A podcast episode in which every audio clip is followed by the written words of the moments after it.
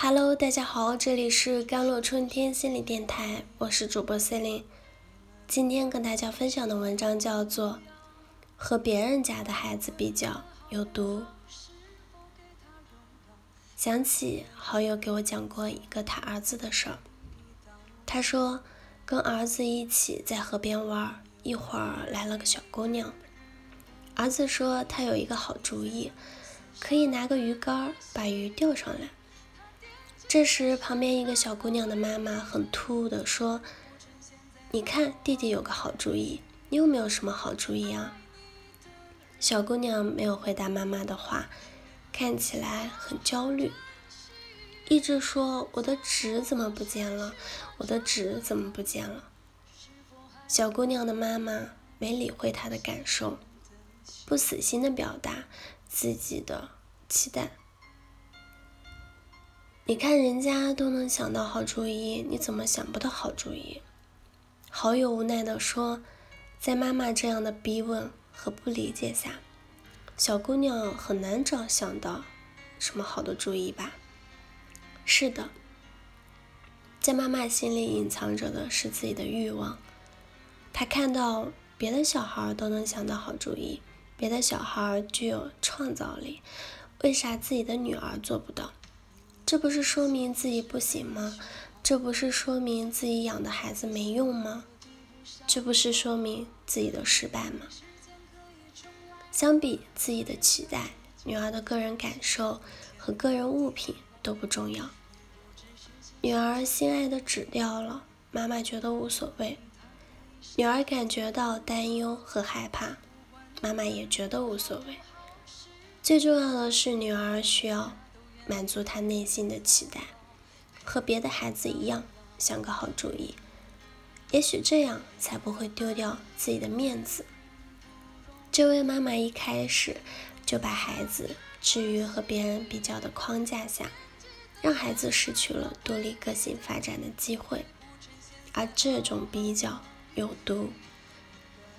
在比较中，孩子慢慢意识到父母对别的孩子的欣赏。肯定和羡慕，以及对自己的不满、否定和打击。有一部分孩子会把父母的这种要求当做是获得爱的唯一途径，也就是只有自己做到别人那么优秀、那么完美，才能得到父母的爱。久而久之，孩子会越来越在乎别人的看法和评价，以外界的标准来驱使自己的行动。在行动的过程中，完全的屏蔽掉自己的主观感受，我们称其为与自我失去了连接。孩子比我们想象中更爱父母，为了获得父母的爱，他们会不在乎是否与自我失去连接。父母希望他们怎么做，他们就怎样做。这些孩子长大后，常常陷入到迷茫中。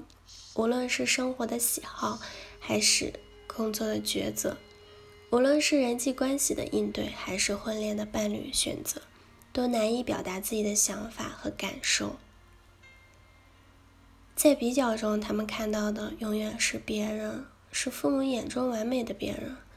不管怎样努力，也不管怎样付出，即使在旁人眼中已经超越了大多同龄人。内心仍然感觉空洞而无力，因此，拿自己的孩子与别人比较这件事真的有毒，毒害的不仅是孩子，也是父母。对于父母而言，孩子变成自卑的人，感觉不到或者价值感的人，失去与自我的亲密连接关系而毫无朝气的人，都会意味着父母这辈子。在孩子身上的付出和投入完全得不到期望的结果，就像宣告这场游戏你被淘汰一样，深深的挫败和难以接受。也许你希望孩子像别人那样自信、幽默、风趣，但他却自卑、自暴自弃，一蹶不振。也许你希望孩子像别人那样事业成功。家庭幸福，他却把工作、婚姻一塌糊涂。也许你希望孩子像别人那样，能和自己有良好的关系和沟通，但他却和家人谈话，除了回避就是回避。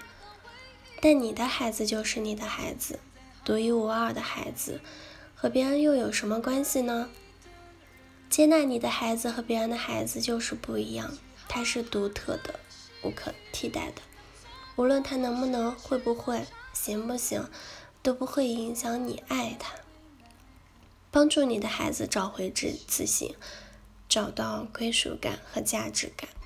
无论他和别人比起来怎么样，都不影响他成为他自己。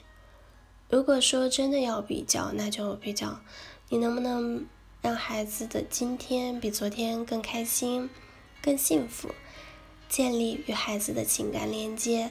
也让孩子建立与自我的连接，坚定而持久，是孩子健康成长的源泉。好了，以上就是今天的节目内容了。咨询请加微信公众号 “jlct 幺零零幺”或者添加我的手机微信号幺三八二二七幺八九九五，我是 C 琳，我们下期节目再见。